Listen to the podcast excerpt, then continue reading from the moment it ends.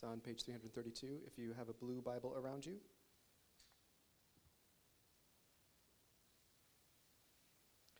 Isaiah 11, 1 through 10. There shall come forth a shoot from the stump of Jesse, and a branch from his roots shall bear fruit. And the Spirit of the Lord shall rest upon him the Spirit of wisdom and understanding, the Spirit of counsel and might, the Spirit of knowledge and the fear of the Lord. And his delight shall be in the fear of the Lord. He shall not judge by what his eyes see, or decide disputes by what his ears hear. But with righteousness he shall judge the poor, and decide with equity for the meek of the earth. And he shall strike the earth with the rod of his mouth, and with the breath of his lips he shall kill the wicked. Righteousness shall be the belt of his waist, and faithfulness the belt of his loins.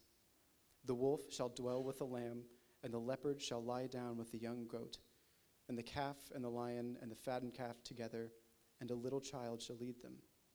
The cow and the bear shall graze, their young shall lie down together, and the lion shall eat straw like the ox. The nursing child shall play over the hole of the cobra, and the weaned child shall put his hand on the adder's den.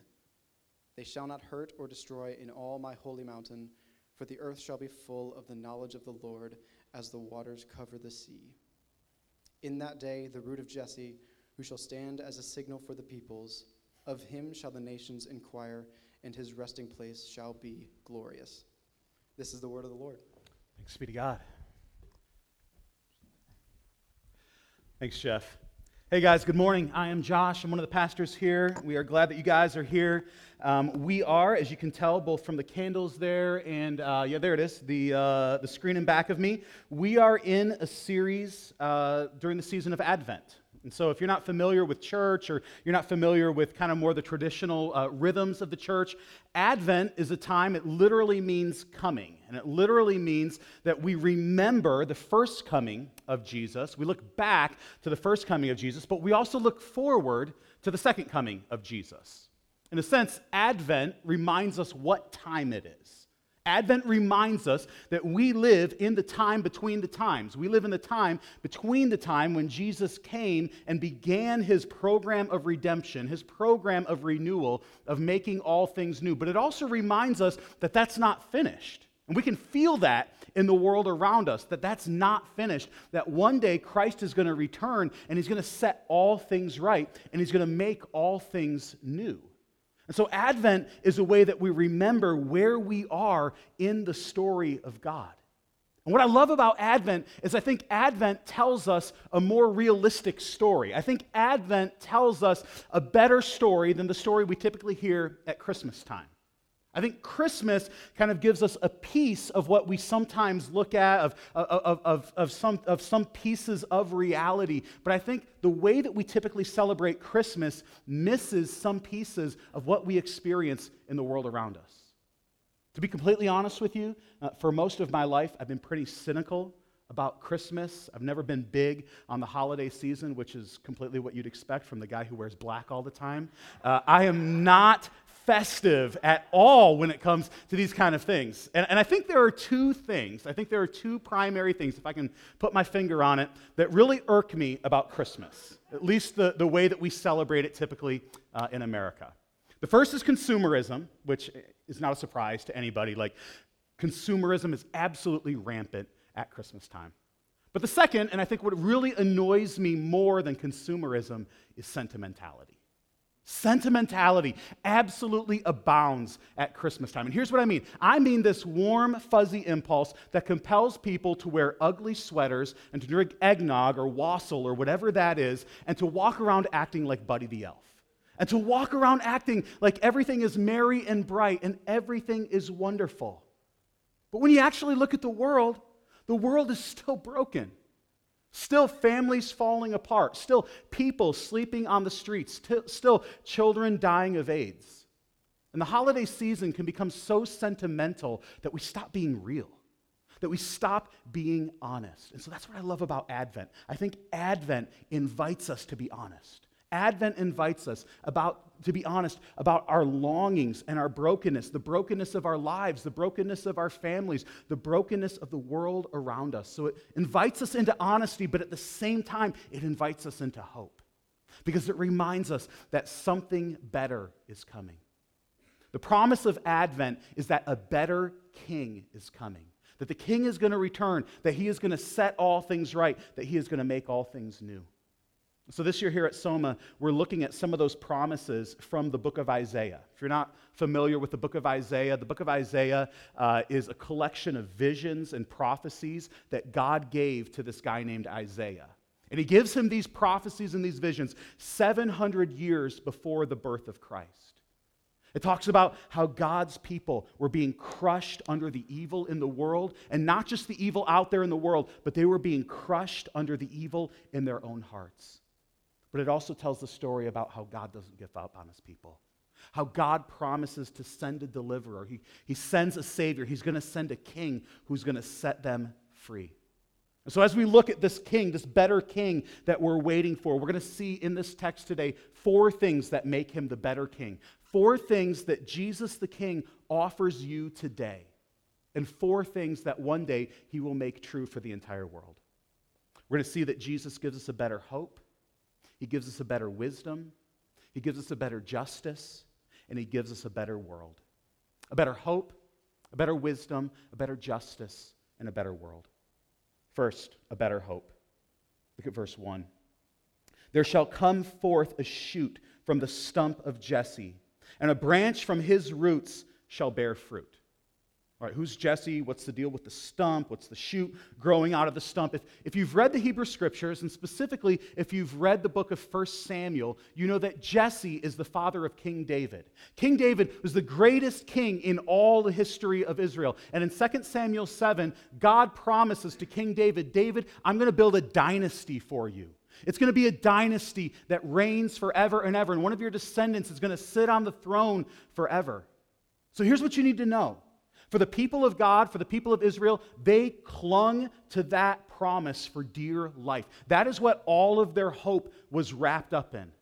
That's hard for us to understand today because we don't live in that kind of a monarchy. But for them, that was all of their hope in the world. That was all of their identity as a people. They were the people who lived under the king that God had sent them in order to bring blessing to them and through them to bring blessing to the entire world. It was what their hope was completely wrapped up in.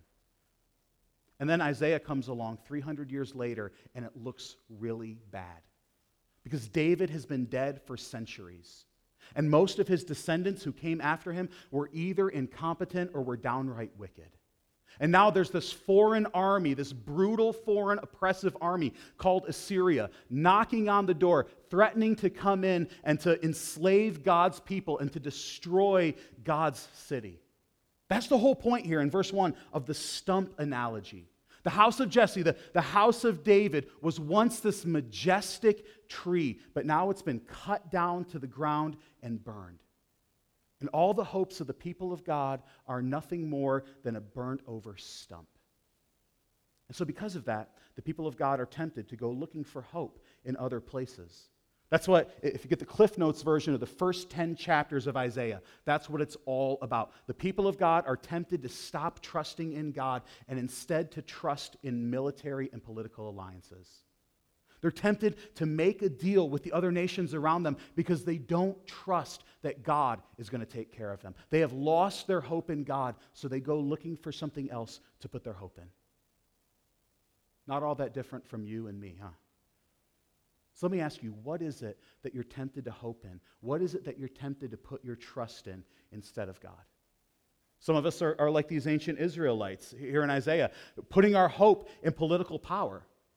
I mean, that is such a temptation for American Christians. If we can get the right people in office, if we can get the right justices on the Supreme Court, if we can get the right access to political power, then we'll have hope. If you don't believe that's a thing, just pull up your Facebook feed and look at all the vitriol that is spewed from left and from right on it. Why are we so polarized? Why do we vilify each other over politics? Why, why, are some of us, as we look at Christmas dinner a couple weeks out, absolutely terrified of stepping on a political landmine around the table with our families? It's because so many Americans, and specifically so many American Christians, have placed their ultimate hope in political power. Listen, politics has its place, but it should never take the place of God. It should never become the center of your hope. So, for some of us, that's what we put our hope in political power. For some of us, it's something completely different. It's our, it's our financial wealth, it's our earning potential, it's our physical health, it's our family or our friends or our, our romantic relationships or our intelligence. And there is nothing wrong. None of those things are wrong in and of themselves, but none of those things are strong enough. None of those things are solid or certain or sure enough to be your hope. Look what Isaiah says right before this. Isaiah 10 33 comes right before this passage. Behold, the Lord God of hosts will lop the boughs with terrifying power. The great in height will be hewn down, the lofty will be brought low. He will cut down the thicket of the forest with an axe, and Lebanon will fall by the majestic one. He says, All human power will be cut down like a forest that has been razed to the ground. Everything else, everything you place your hope in, will be cut down to nothing. So, Merry Christmas. That's your, that's your warm, fuzzy sentimentality for Christmas time. And it's funny, like, we, we often quote these passages. You come to the book of Isaiah, you come to church during Advent season, and you hear all these passages of hope from the book of Isaiah, and there are all these passages of hope, but, but all of these oracles of hope are preceded by oracles of judgment. And that's, that's, that's what you see. You see judgment, judgment, judgment, darkness, gloom, destruction, and then hope. Even the house of David, he says, is going to become a stump. The Davidic monarchy is going to be cut down to nothing. Everything you are hoping in is going to be cut down to the ground and burned. But out of that burned out stump, God's going to bring life. Into that darkness, God is going to shine his light. A shoot will come forth from the stump of Jesse. Now, we don't have time to get into all of this today, but this is actually a pattern that you see all throughout the book of Isaiah. You see it in Isaiah 6, you see Isaiah 9, you see it in Isaiah 11, you see it in Isaiah 40, you see it all throughout the book of Isaiah. And here's the pattern God promises to bring hope through judgment. You read the book of Isaiah, all these oracles of judgment, but then these amazing promises of hope. And what God is saying is that salvation is coming. Grace will have the final word. On the other side of judgment, you will find. Can I just say, this, this is why we structure our services the way we do here at Soma. I don't know if you've ever thought about that, but we're intentional about the way that we structure our gatherings here at Soma. Start, start with a call to worship. We recognize God is holy and we're called to worship Him. I know most of us aren't in here for it every week, but we do this. We do it every single week. And we start with this call to worship, then we move to a time of confession. We move to a time of lament. We recognize we're sinful we recognize that, that we're condemned rightly under the justice of God. We recognize that the world is broken, and we recognize that we are broken, and we cry out to God to make it whole, and we cry out, God, I am poor and powerless, and I need your grace. And then we move to a time of assurance. We receive the comfort of knowing that even though we deserve God's judgment, He has brought us salvation. Even though we are deeply broken and the world is deeply broken, God has not given up on us. God is going to set all things right and He is going to make all things new. And so we can stand and we can sing, Hallelujah, praise the one who set me free. Hallelujah, sin has lost its grip on me. You have broken every chain. There's salvation in your name, Jesus Christ. You're my living hope. But that living hope comes after darkness the light shines into that darkness. It comes out of a recognition that we are broken and that we need the grace of God. There's a logic to the way that we do this. Assurance comes after confession because that's the logic of the gospel. That's the logic of how we relate to God. Because the truth is that you can't experience salvation, you can't really experience hope until you've experienced something of what it means to be under the judgment of God. Let me say that again because I know that that goes against the grain of everything we're typically taught to think in 21st century America. But you will never experience real hope. You will never experience hope and freedom and salvation that God wants you to experience until you recognize that you actually don't deserve it.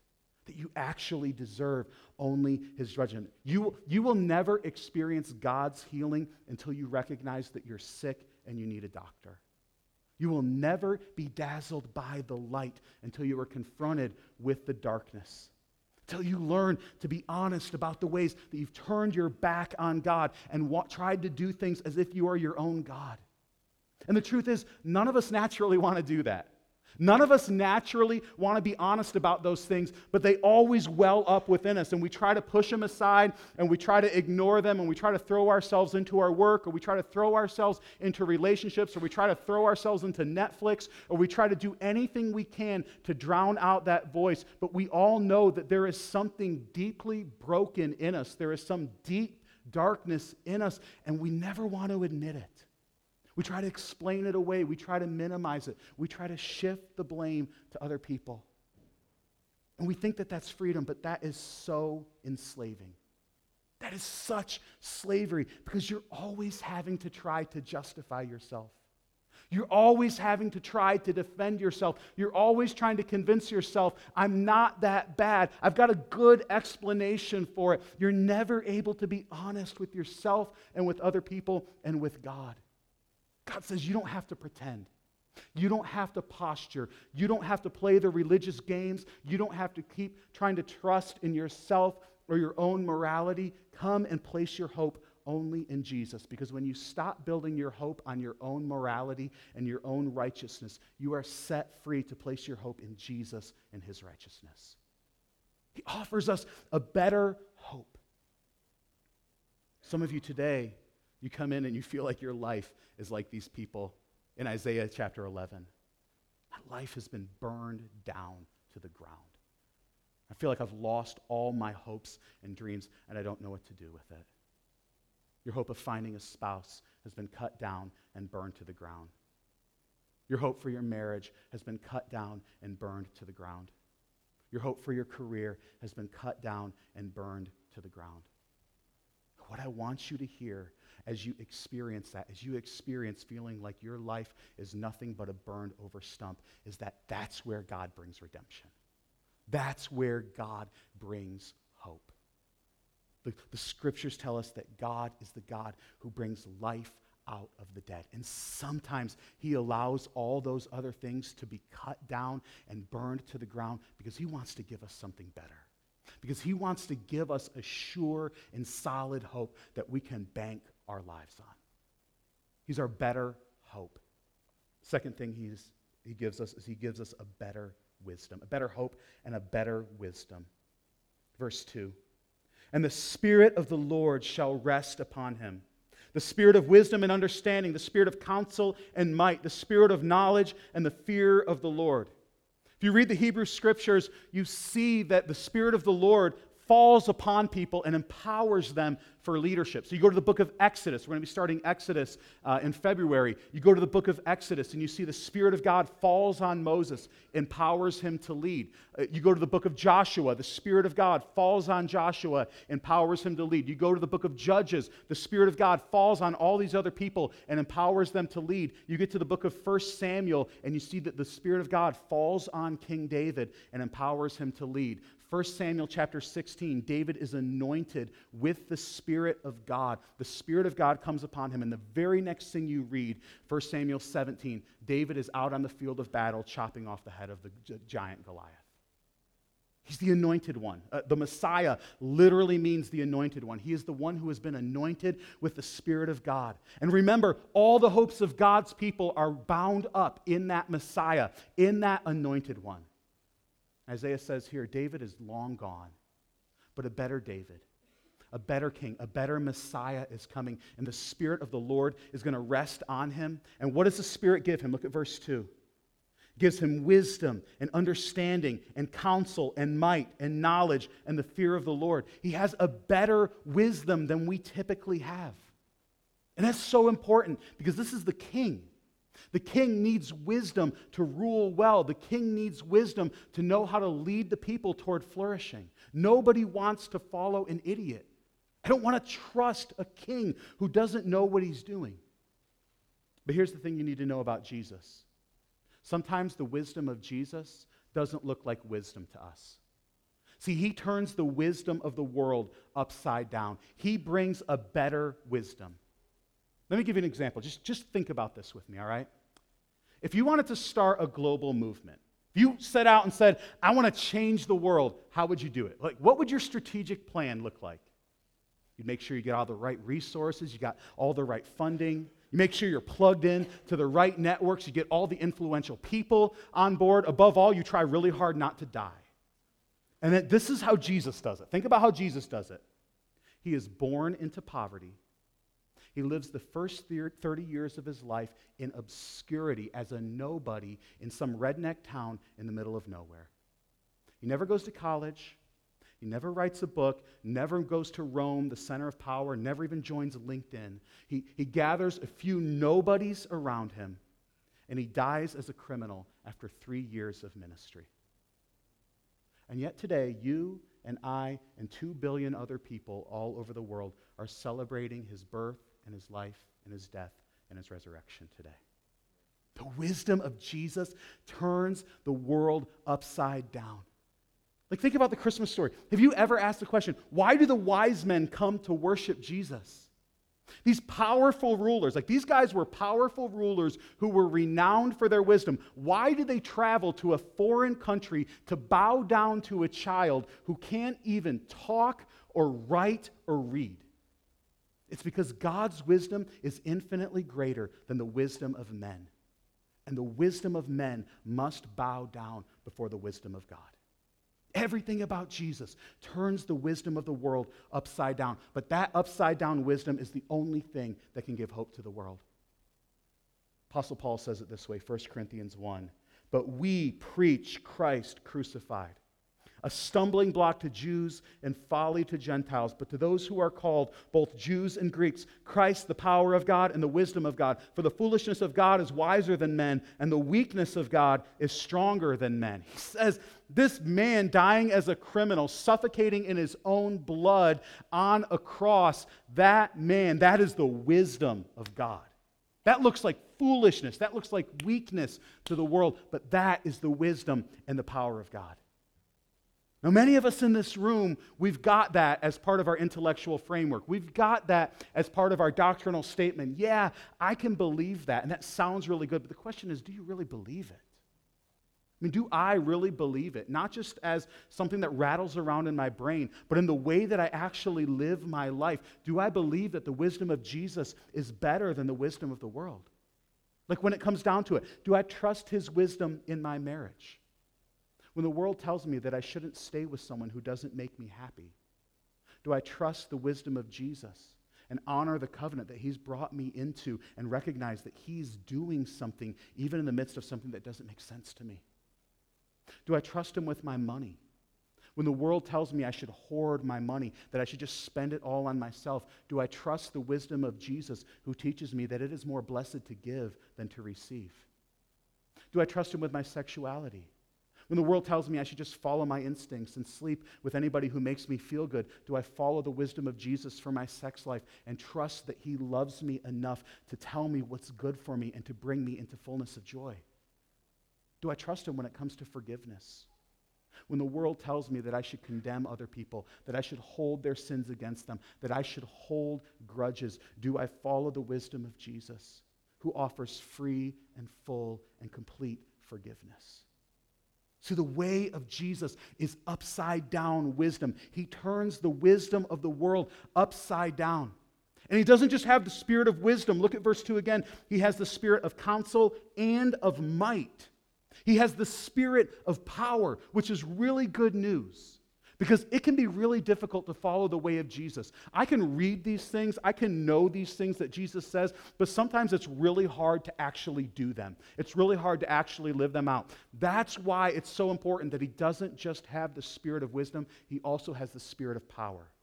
Because the New Testament tells us that Jesus is the one who has the Spirit in fullness, that he is the anointed one of God, that he is the one, Acts 2 tells us, that has ascended to the right hand of the Father and pours out his Spirit on all those who trust in him, pours out his Spirit on all those who follow him. He gives us the power to follow his wisdom, he gives us the power by his Spirit to walk in his wisdom.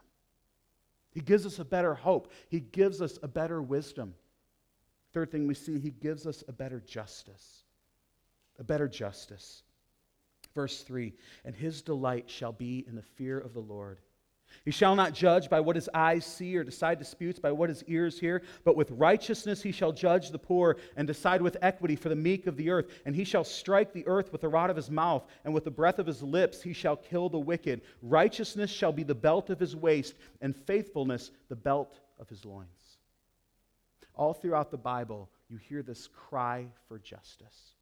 You hear for God to, to this cry for God to come back, to defend the oppressed, to defend the poor, to set all things right. You hear it all throughout history, every culture, every society. You hear this cry welling up from the oppressed people God, give us justice. And there's a reason for that. It's because in every system, even the best systems with the best people working in them, there is a sense in which human justice is always tinged with corruption. It's always somewhat perverted. Human justice tends to favor the powerful and the privileged.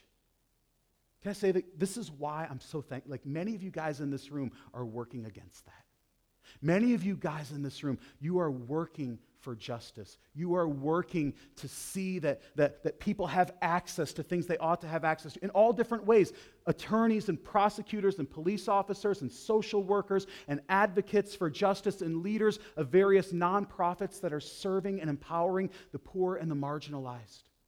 And as you are doing that, you are picturing the heart of the Messiah. You are picturing the spirit of Jesus, of what Jesus has come to do. And so I want to encourage you in the midst of that darkness, don't give up because sometimes you will feel like it is dark.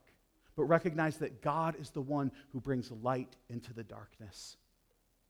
So we work for justice, and yet we also long for the day when Christ returns to set all things right and to make all things new, because we're also realistic about the fact that we're always in the midst of broken systems until Jesus comes back. And if you're not realistic about that fact, you're eventually going to burn out, and you're eventually going to give up. So we work for justice, and we long for the king who's going to come back and set all things right and make all things new.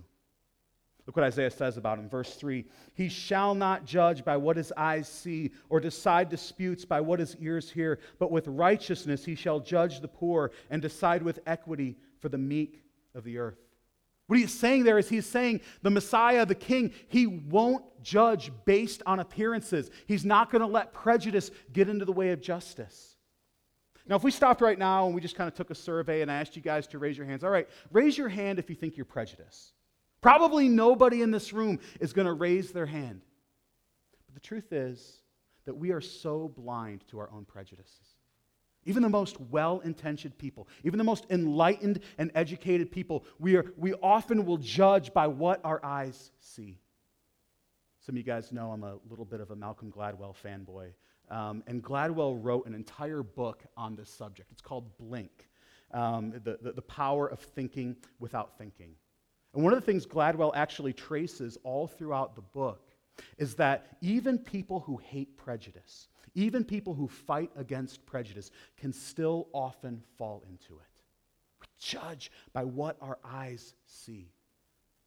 What he says here is that the coming king is not going to be like that. The coming king is going to be perfectly free of all prejudice. There will be nothing that gets in the way of him exercising justice for the powerless and the oppressed. See, this king doesn't just, just, doesn't just execute justice for the poor, but he knows what it's like to be poor and oppressed. He is identified with the poor. 2 Corinthians 8 says that Jesus, though he was rich, yet for our sakes he became poor, so that we through his poverty might be made rich. This isn't just the king who defends the oppressed, this is the king who has experienced oppression. He has experienced torture and, and injustice and crucifixion, and he did it all for us. He did it so that we would not be cut down. Look again at verse 4. With the breath of his lips, he shall kill the wicked. Now, it's easy for me to look at that and say, yeah, God's going to bring judgment on all those bad people out there. But when I actually stop and I actually look at my own heart, I realize that wickedness is not just out there in the world, but it's in here in my own heart. And so I'm in a world of trouble. Do I really want that king to come back? What you find when you get to the New Testament is that this is not just the king who comes to execute judgment, this is the, co- the king who has come to take the judgment, who has taken our judgment on himself, who has died in our place, died under the justice that we deserve so that we can be made right with God. That's why I've come to love Christmas. Because Christmas is not about mushy sentimentality and ugly sweaters. It is about the awful, unvarnished reality of a horrifically broken world. And it is about the awful, unvarnished reality of my horrifically broken life. And it is about a God who loves me so much that he refuses to give up on us. And he steps into that brokenness and he experiences it with us. And he dies for us in order to set us free. He's experienced the pain and the oppression and the injustice of the world. And one day he will overcome it. One day he will set all things right and he will make all things new. Now, how do I know that? How do I know that Jesus will one day overcome sin and death? Because, in one sense, he's already done it. Because when he was crushed under the power of injustice and oppression and the evil of the world, he did not stay in the grave. But he walked out of the tomb and he trampled the gates of death and hell underfoot and he rose to the right hand of the Father and he promised, I am coming again and I'm going to make it all right and I'm going to make it all new. Sin and suffering and injustice and poverty and oppression and death will not have the final word. Justice will have the final word. Hope will have the final word. Life will have the final word. Jesus will have the final word. And as the final word, he tells us that something better is coming. Something better not just for you and me, but something better for the whole world. It's the final thing we see. Jesus brings us a better world. I almost hate to say it that way because it sounds so trite, because we talk all the time. I just want to make the world a little bit better. I want to make the world a better place.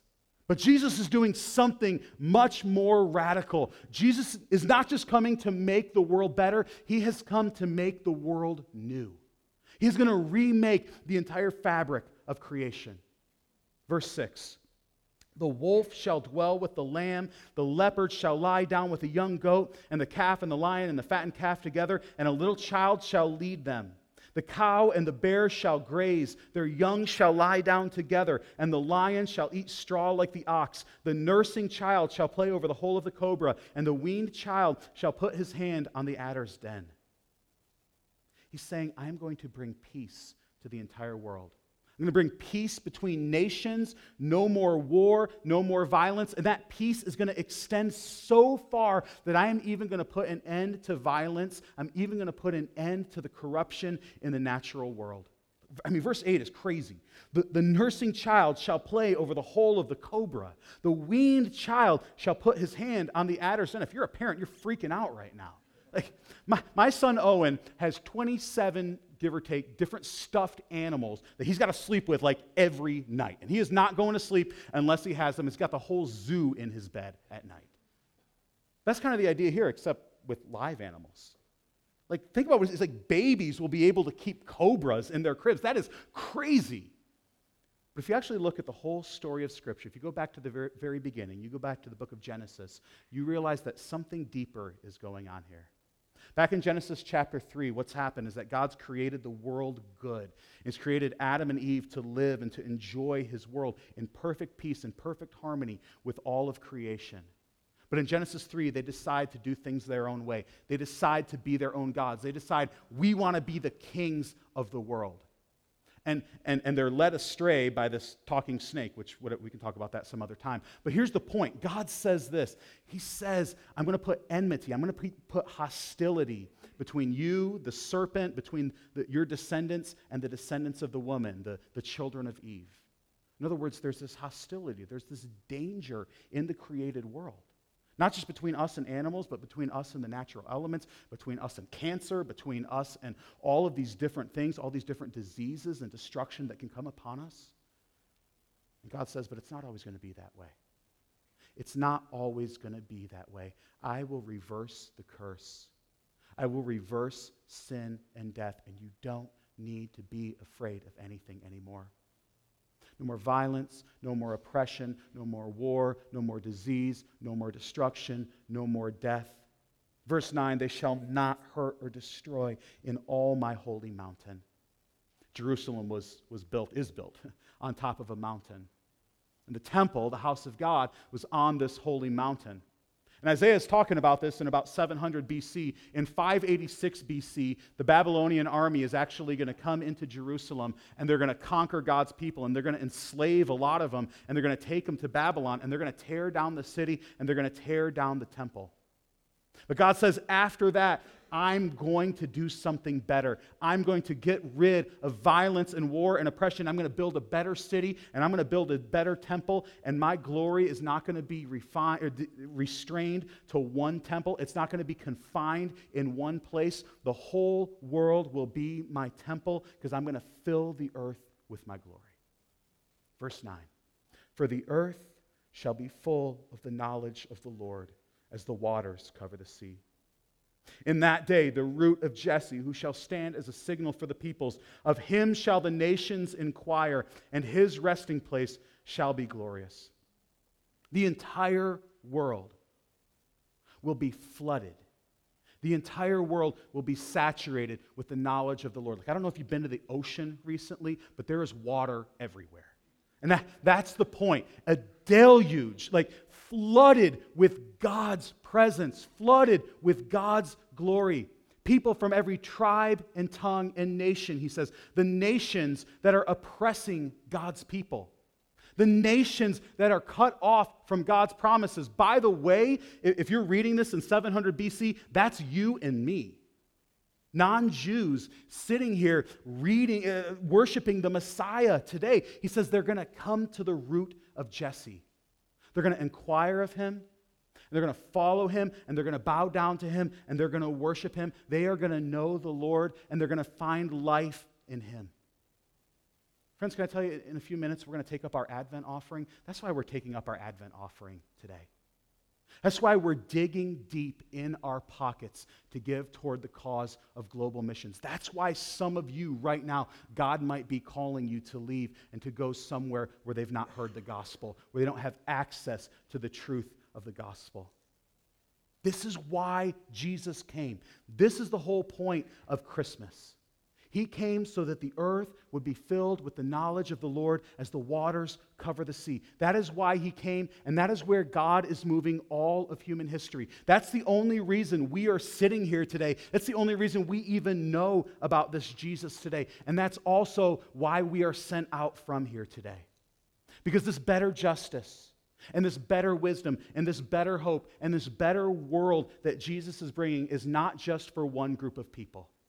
It is not for one ethnic group. It is not for one socioeconomic group. It is not for people living in one part of the world. It is not just for people in our city or in our country. He is going to make the entire world new. He wants that good news of that hope to go to every corner of the globe. We don't hoard this hope for ourselves. We announce it to people everywhere and we invite them into it because God's passion is to bless people from every tribe and tongue and nation. This is the God who has rescued us and has brought us to himself and now sends us out so that we can bring others in. He wants to bless and he deserves to be worshiped by people everywhere. He deserves to be worshiped by people in Indianapolis and in India by people in Broad Ripple and in Balochistan. He is worthy of our worship, and He is worthy of their worship. He has set us free, and He wants to set them free. He died so that we could know His love, and He died so that they could know His love. So that every hill and every valley, so that every city and town and village, so that every corner of the earth would be filled with the knowledge of the Lord as the waters cover the sea. That's why Jesus came. That's what God is doing in the world. That's something worth giving our lives for. How can he do that? How can, he, how can this king, how can some guy who lived 2,000 years ago bring me to God? How can some guy who lived 2,000 years ago in the Middle East bring people from all over the world to God? How can he reverse the curse that the world is under? How can he bring justice in a world that is so filled with injustice? How can he set all things right and make all things new? The only reason he can do it is because of who he is. Because this is no mere human king. This is the king of heaven and earth. Look who he's talking about. Look all the way back at verse 1. There shall come forth a shoot from the stump of Jesse. So, verse 1, he calls him a shoot. Verse 10, what does he call him? He calls him the root of Jesse. He's the shoot of Jesse and he's the root of Jesse. I'm really confused right. I know nothing about botany. I know nothing about plants, but I know you can't be the shoot and the root. He's a descendant of Jesse and he's the source of Jesse. He's an ancestor. He, he comes after Jesse and he comes before Jesse. It is a really confusing family tree. How is that possible? How is it possible? It's only possible if he is both human and divine. It's only possible if he is who Jesus claimed to be, if he is Emmanuel, if he is God with us. He's the descendant of Jesse who comes from the line of Jesse, and he's the source. Of, he's the one who created Jesse. He's the creator who has become human. He's the God who's become man. And so here's what that means for you. As you think about Christmas, this is the meaning of Christmas. Whether you're a Christian, whether you're not a Christian, whether you're exploring Christianity, where you got questions about Christianity, wh- wherever you find yourself, here's what this means. Here's what Jesus is claiming that Jesus